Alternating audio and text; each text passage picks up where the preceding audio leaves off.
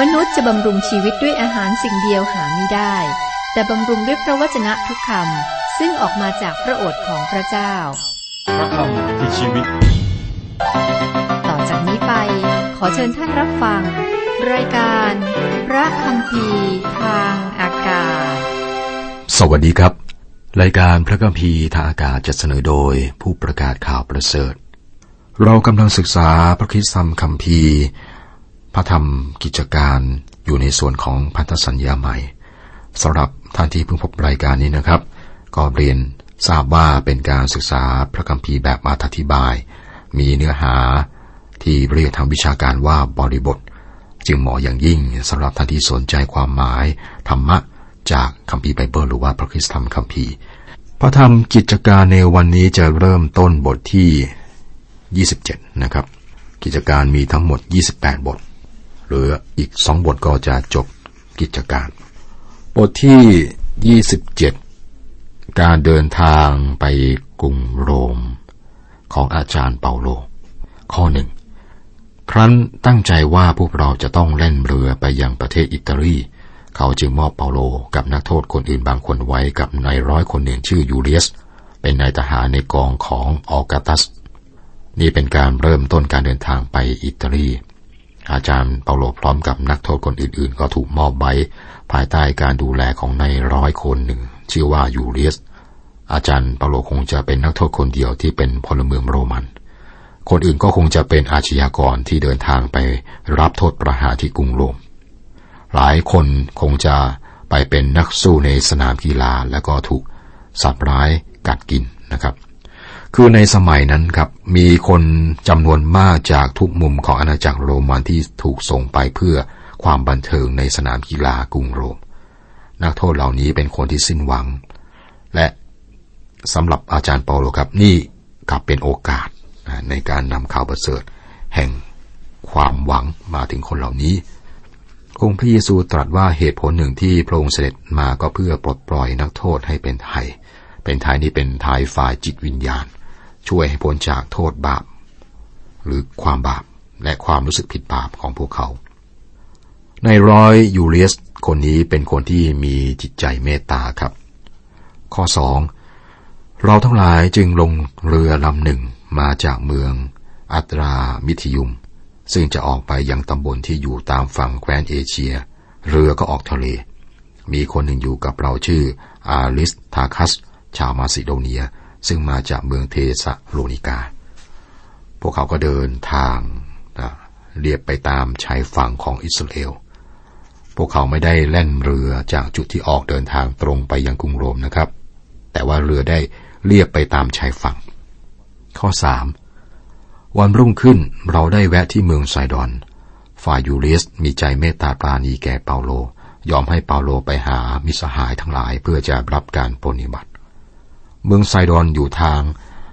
ชายฝั่งในฟินิเซียซึ่งทุกวันนี้ก็เป็นประเทศเลบานอนสังเกตเสรีภาพที่อาจารย์เปาโลมีครับผมคิดว่าในร้อยได้รับเชื่อในพระคริสต์ผ่านท่านอาจารย์เปาโลได้รับความเมตตามากแม้แต่อัครทูตก็ต้องการการสามัคคีธรรมและการหนุนใจจากพี่น้องคริสเตียนเราทุกคนก็ต้องการเราต้องการความเข้าใจและการหนุนใจกันและกันอาจารย์เปาโลเป็นอัครทูตก็ยังต้องการการหนุนใจจากพี่น้องมาที่เมืองไซดอนนี้ก็ไปหามิตรสหายเพื่อรับการปรนนิบัติข้อ4ครั้งเรือออกจากที่นั่นแล้วจึงแล่นไปตามด้านปลอดลมของเกาะไซปรัสเพราะทวนลมนี่แสดงว่าพวกเขาพบกับลมเหนือข้อ5เมื่อแล่นข้ามทะเลที่อยู่ตรงแคว้นซิลิเซียกับแคว้นปัมฟิเลียก็มาถึงเมืองมิราที่อยู่ในแคว้นลิเซียพวกเขาเดินทางเลียบไปตามชายฝั่งของเอเชียน้อยข้อ6ที่เมืองนั้นในร้อยได้พบเรือลำหนึ่งมาจากเมืองอเล็กซานเดรียจะไปยังประเทศอิตาลีท่านจึงให้พวกเราลงเรือลำนั้นขณะนี้ก็เปลี่ยนเรือที่เมืองมิราเรือจากเมืองอเล็กซานเดรียคือเรือที่มาจากแอฟริกาเหนือและกำลังมุ่งหน้าไปอิตาลีข้อ7ข้อ8เราแล่นไปช้าๆหลายวันและได้มาถึงเมือง คานีดัสอย่างยากเย็นเมื่อแล่นทวนลมต่อไปไม่ไหวเราจึงแล่นไปทางด้านปลอดลมของเกาะคริตตรงเมืองซับโมเนเมื่อเรือแล่นเลียบชายฝั่งเกาะนั้นอย่างยากเย็นเราจึงมายังตำบลหนึ่งชื่อว่าท่างามเมืองลาเซียอยู่ใกล้ที่นั่นพวกเขามุ่งหน้าไปเกาะคริตพวกเขายังมีปัญหาในการเดินทางครับพวกเขาเดินทางไปยังเมืองลาเซียซึ่งอยู่ทางตอนใต้ของเกาะคริตข้อ9ครั้งเสียเวลาไปมากแล้วและการที่จะเดินเรือก็มีอันตรายเพราะเทศกาลอดอาหารผ่านไปแล้วเปาโลจึงเตือนสติเขาทั้งหลายนี่แสดงว่าใกล้ฤดูหนาวครับพวกเขาหวังว่าจะเดินทางไปกรุงโรมก่อนฤดูที่มีพายุน่าสนใจที่อาจารย์เปาโลมีอำนาจเมื่อเรืออยู่ในอันตรายครับท่านหนุนใจพวกเขาข้อ10ข้อ11ว่าดูก่อนท่านทั้งหลายข้าพเจ้าเห็นว่าซึ่งเราจะแล่นไปคราวนี้จะมีอันตรายและเสียหายมากมิใช่แต่ของบรรทุกกับเรือกำปั่นเท่านั้นแต่ชีวิตของเราทั้งหลายด้วยแต่ในร้อยเชื่อกัปตันและเจ้าของกำปั่นมากกว่าเชื่อคำที่เปาโลกล่าวนั้นครับก็เป็นธรรมดาครับที่ในร้อยจะเชื่อกัปตันเรือมากกว่าอาจารย์เปาโลเราเห็นว่าอาจารย์เปาโลพบกับการทดสอบที่นี่ท่านโดดเด่นท่านได้เสนอสิ่งที่พวกเขาจะเห็นภายหลังว่าควรจะทำตามจิตวิญญาณที่สูงกว่าของเปาโลเห็นได้ชัดเจนที่นี่ไม่มีความสับสนในชีวิตของอาจารย์เปาโลไม่มีความไม่แน่นอนและความสับสนท่านมาถึงณจุดนี้ครับก็ยังเป็นคนที่สุขุมเชื่อมั่นรู้ว่าท่านทำอะไรเมื่อท่านไปถึงกรุงโรมท่านประกาศว่าท่านทำสิ่งหนึ่งเราเห็นคุณสมบัตินี้ของอาจารย์เปาโลตลอดการเดินทางนี้อาจารย์เปาโลดำเนินชีวิตอย่างผู้ที่สนิทสนมหรือว่าติดสนิทกับพระเจ้าข้อ12และเพราะว่าท่างามนั้นไม่เหมาะพอที่จะจอดในฤดูหนาวคนส่วนมากจึงตกลงให้ออกทะเลไปจากที่นั่นเพื่อถ้าเป็นได้จะได้ไปให้ถึงเมืองฟีนิกซ์แล้วจะจอดอยู่ที่นั่นตลอดฤดูหนาวเมืองฟีนิกซ์อันเป็นท่าเรือแห่งเกาะคริตสำหรับจอดกำบังลมหันหน้าไปทางทิศตะวันออกเฉียงเหนือกับเฉียงใต้เกาะคริตเป็นเกาะที่ใหญ่และก็มีท่าเรือดีหลายแห่งตลอดเส้นทางนี้ในร้อยกัปตันและพวกทหารต่างพึ่งในการคาดการณ์ของมนุษย์แต่อาจารย์เปาโลพึ่งพระเจ้าเราเห็นว่าอาจารย์เปาโลเป็นฝ่ายถูกข้อ13เมื่อลมทิศใต้พัดมาเบาๆเขาก็คิดว่าสมความปรารถนาแล้วจึงถอนสมอแล่นเลียบฝั่งไปตามเกาะคริตสำหรับพวกเขาการเดินทางนี้เป็นการเดากับลมทิศใต้พัดมาเบาๆดังนั้นเขาคิดว่านะกัปตันนะเป็นคนที่พึ่งตัวเองแล้วก็พึ่งสติปัญญาของมนุษย์ส่วนเปาโลพึ่งพระเจ้าต่อมาท่านจะบอกคนเหล่านี้ว่าข้าพเจ้าเชื่อพระเจ้าในข้อ25คุณผู้ฟังครับมาถึงตอนนี้มีบทเรียนนะครับชีวิตของเรานั้นเป็นเหมือนทะเลใหญ่การดำเนินชีวิตนั้นเหมือนอยู่ในทะเลใหญ่ครับเราเองก็เปรียบเหมือนเรือลำเล็กๆในทะเลใหญ่เราแล่นเรือของเราโดยสมมติฐานแบบมนุษย์ถ้าเลือกอย่างนั้นก็มีพายุแรงสิ่งที่น่าเศร้าคือว่าท่ามกลางความสับสนความวุ่นวายของโลกและความมืดคนส่วนใหญ่ก็ยังเดาต่อไปมีแผนการมากมายเพื่อสร้างโลกที่ดีขึ้นแต่เราเห็นความล้มเหลวในทุกแห่งเราต้องการให้คนเรานะครับเข้าหาหรือรู้จักองค์พระผู้เป็นเจ้า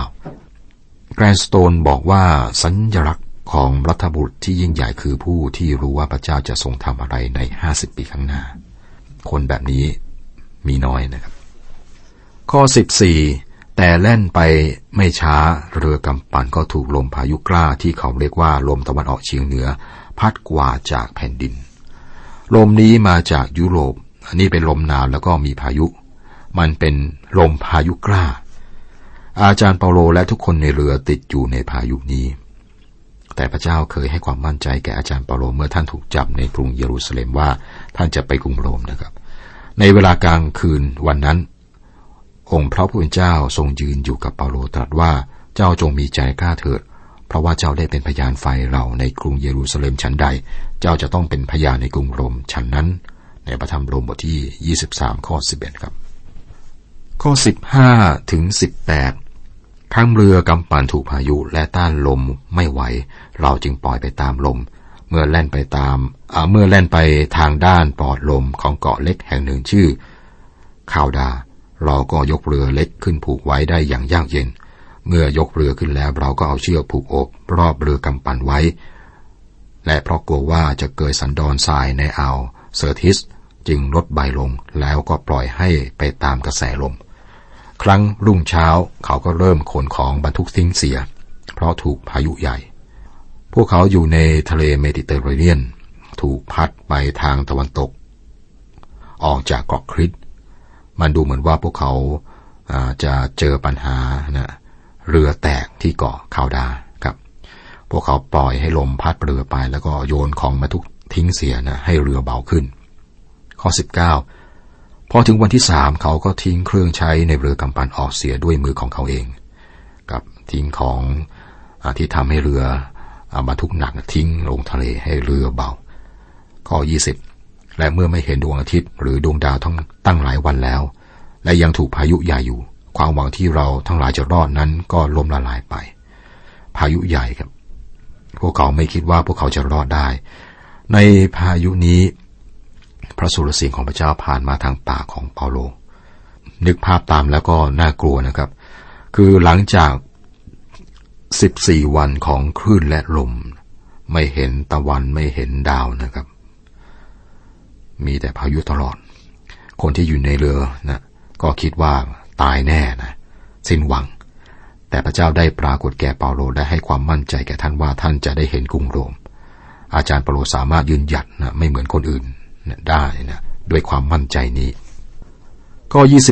21-26ครั้งเขาได้อดอาหารมานานแล้วเปาโลจึงมายืนอยู่ในหมู่เขากล่าวว่าดูก่อนท่านทั้งหลายควรได้ฟังข้าพเจ้าและไม่ควรออกจากเกาะคริตเลยจะได้พ้นจากอันตรายนี้และไม่เสียสิ่งของบัดนี้ข้าพเจ้าขอเตือนท่านทั้งหลายให้ทำใจดีๆไว้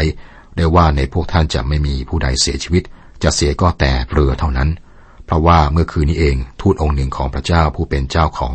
งข้าพเจ้าซึ่งข้าพเจ้าได้ปรนนิบัติได้มายืนอยู่ใกล้ข้าพเจ้า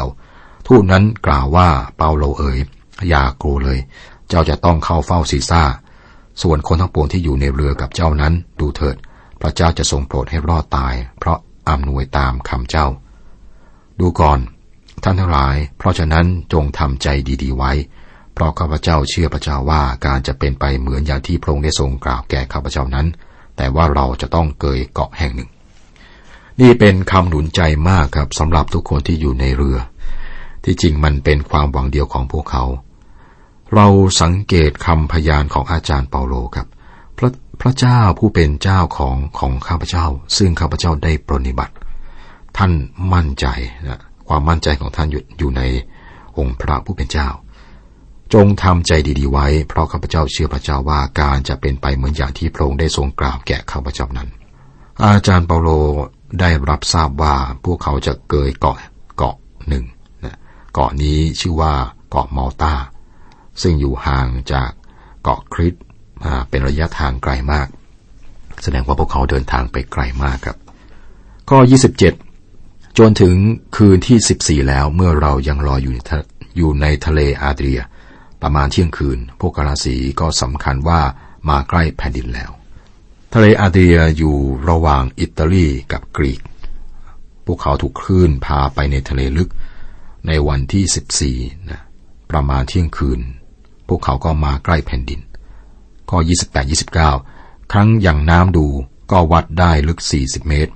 เมื่อไปอีกหน่อยหนึ่งก็ยังน้ำวัดได้30เมตรเขาก็กลัวว่าจะโดนฝั่งที่มีหินจึงทอดสมอท้าย4ตัวแล้วตั้งหน้าคอยเวลารุ่งเช้าการยังน้ำนี้ทำให้เห็นว่าพวกเขาเข้าใกล้ฝั่งมากขึ้นพวกเขาทอดสมอ4ตัวเพื่อยึดเรือไว้ข้อ 30-31 เมื่อพวกกาลาสีหาช่องจะหนีจากกำปั่นและได้ย่อนเรือเล็กลงที่ทะเลแล้วทำทีว่าจะทอดสมอจากหัวเรือเปาโลจึงกล่าวแก่นายร้อยและพวกทหารว่าถ้าคนเหล่านั้นไม่คงอยู่ในกำปั่นท่านทั้งหลายจะรอดตายไม่ได้เลยครับพวกกาลาสีก็พยายามจะหนีจากเรือทำทีเหมือนกำลังทอดสมอครับแต่ที่จริงกำลังจะทิ้งเรือไปพวกเขาจะทิ้งเรือลำนี้ นี่แสดงว่าทำในสิ่งที่ไม่ควรทำอาจารย์เปาโลก็บอกกับนายร้อยว่าความปลอดภัยของพวกเขานี้ขึ้นอยู่กับทุกคนนะถ้าทุกคนยังอยู่บนเรืออาจารย์เปาโลวางใจในพระเจ้าการวางใจในพระวจนะของพระเจ้าเป็นสิ่งที่ดีเยี่ยมครับทูตสวรรค์ของพระเจ้าได้บอกท่านว่าท่านและทุกคนจะรอดแต่พวกเขาไม่สามารถรอดด้วยวิธีการของพวกเขาเองพวกเขาต้องรอดด้วยวิธีการขององค์พระผู้เป็นเจ้าครับวิธีการของพระเจ้าสำหรับพวกเขาคือการอยู่ในเรือมันเป็นการเชื่อในพระเจ้าหรือไม่ก็ต้องแก้ปัญหาด้วยตัวเองอาจารย์เปาโลได้บอกพวกเขาให้เชื่อในพระเจ้าและท่านก็บอกพวกเขาว่าถ้าพวกเขาต้องการรอดนะรอดตายนะทุกคนเนี่ยต้องอยู่บนเรือข้อ32พวกทหารจึงตัดเชือกที่ผูกเรือเล็กให้เรือตกลงน้ำไปเสียอาจารย์เปาโลให้ข้อมูลแก่นายร้อยครับนายร้อยก็เริ่มเชื่อท่านเขาออกคำสั่งให้ทหารตัดเชือกที่ผูกเรือเล็กเรือเล็กก็ลอยไปครับตอนนี้ทุกคนต้องอยู่บนเรือข้อ33-34เมื่อจวนรุ่งเช้าเปาโลจึงชวนคนทั้งปวงไปรับประทานอาหารและกล่าวว่าวันนี้เป็นวันที่14ที่ท่านทั้งหลายต้องเฝ้าคอยอยู่และอดอาหารไม่ได้รับประทานอาหารอะไรตลอดมาฉะนั้นข้าพเจ้าขอชวนท่านทั้งหลายให้รับประทานอาหารเสียบ้างเพื่อจะดำรงชีวิตอยู่ได้เพราะเส้นผมของผู้หนึ่งผู้ใดในพวกท่านจะไม่เสียไปสักเส้นเดียวเจอพายุมา14วันไม่ได้กินอะไรนะครับทำให้ทุกคนนี้อ่อนเปลี้ยเพลียแรงตอนนี้อาจารย์เปาโลก็หนุนใจให้พวกเขากินอาหารทุกคนอดอาหารคนที่ไม่เชื่ออดอาหารเพราะกลัวนะครับไม่เชื่อในพระเจ้าอดอาหารเพราะกลัวกินไม่ลงว่าอย่างนั้นอาจารย์เปาโลและพวกคริสเตียนอาจจะอดอาหารอธิษฐานตอนนี้พวกเขาก็ใกล้แผ่นดินและพวกเขาต้องการกำลังเนี่ยเพื่อจะมีแรงนะไปถึงฝั่งได้ดังนั้นอาจารย์เปาโลจึงใช้เหตุผลที่ดีในการรับใช้พระเจ้าครับเป็นบทเรียนนะครับในการรับใช้องค์พระผู้เป็นเจ้านั้นเราต้องการเหตุผลที่ดีมากกว่าในเรื่องอื่นๆของชีวิตบางคนเขาและบอกว่าเป็นการวางใจในพระเจ้าไม่พระเจ้าต้องการให้เราใช้หรือมีสามัญสำนึกครับ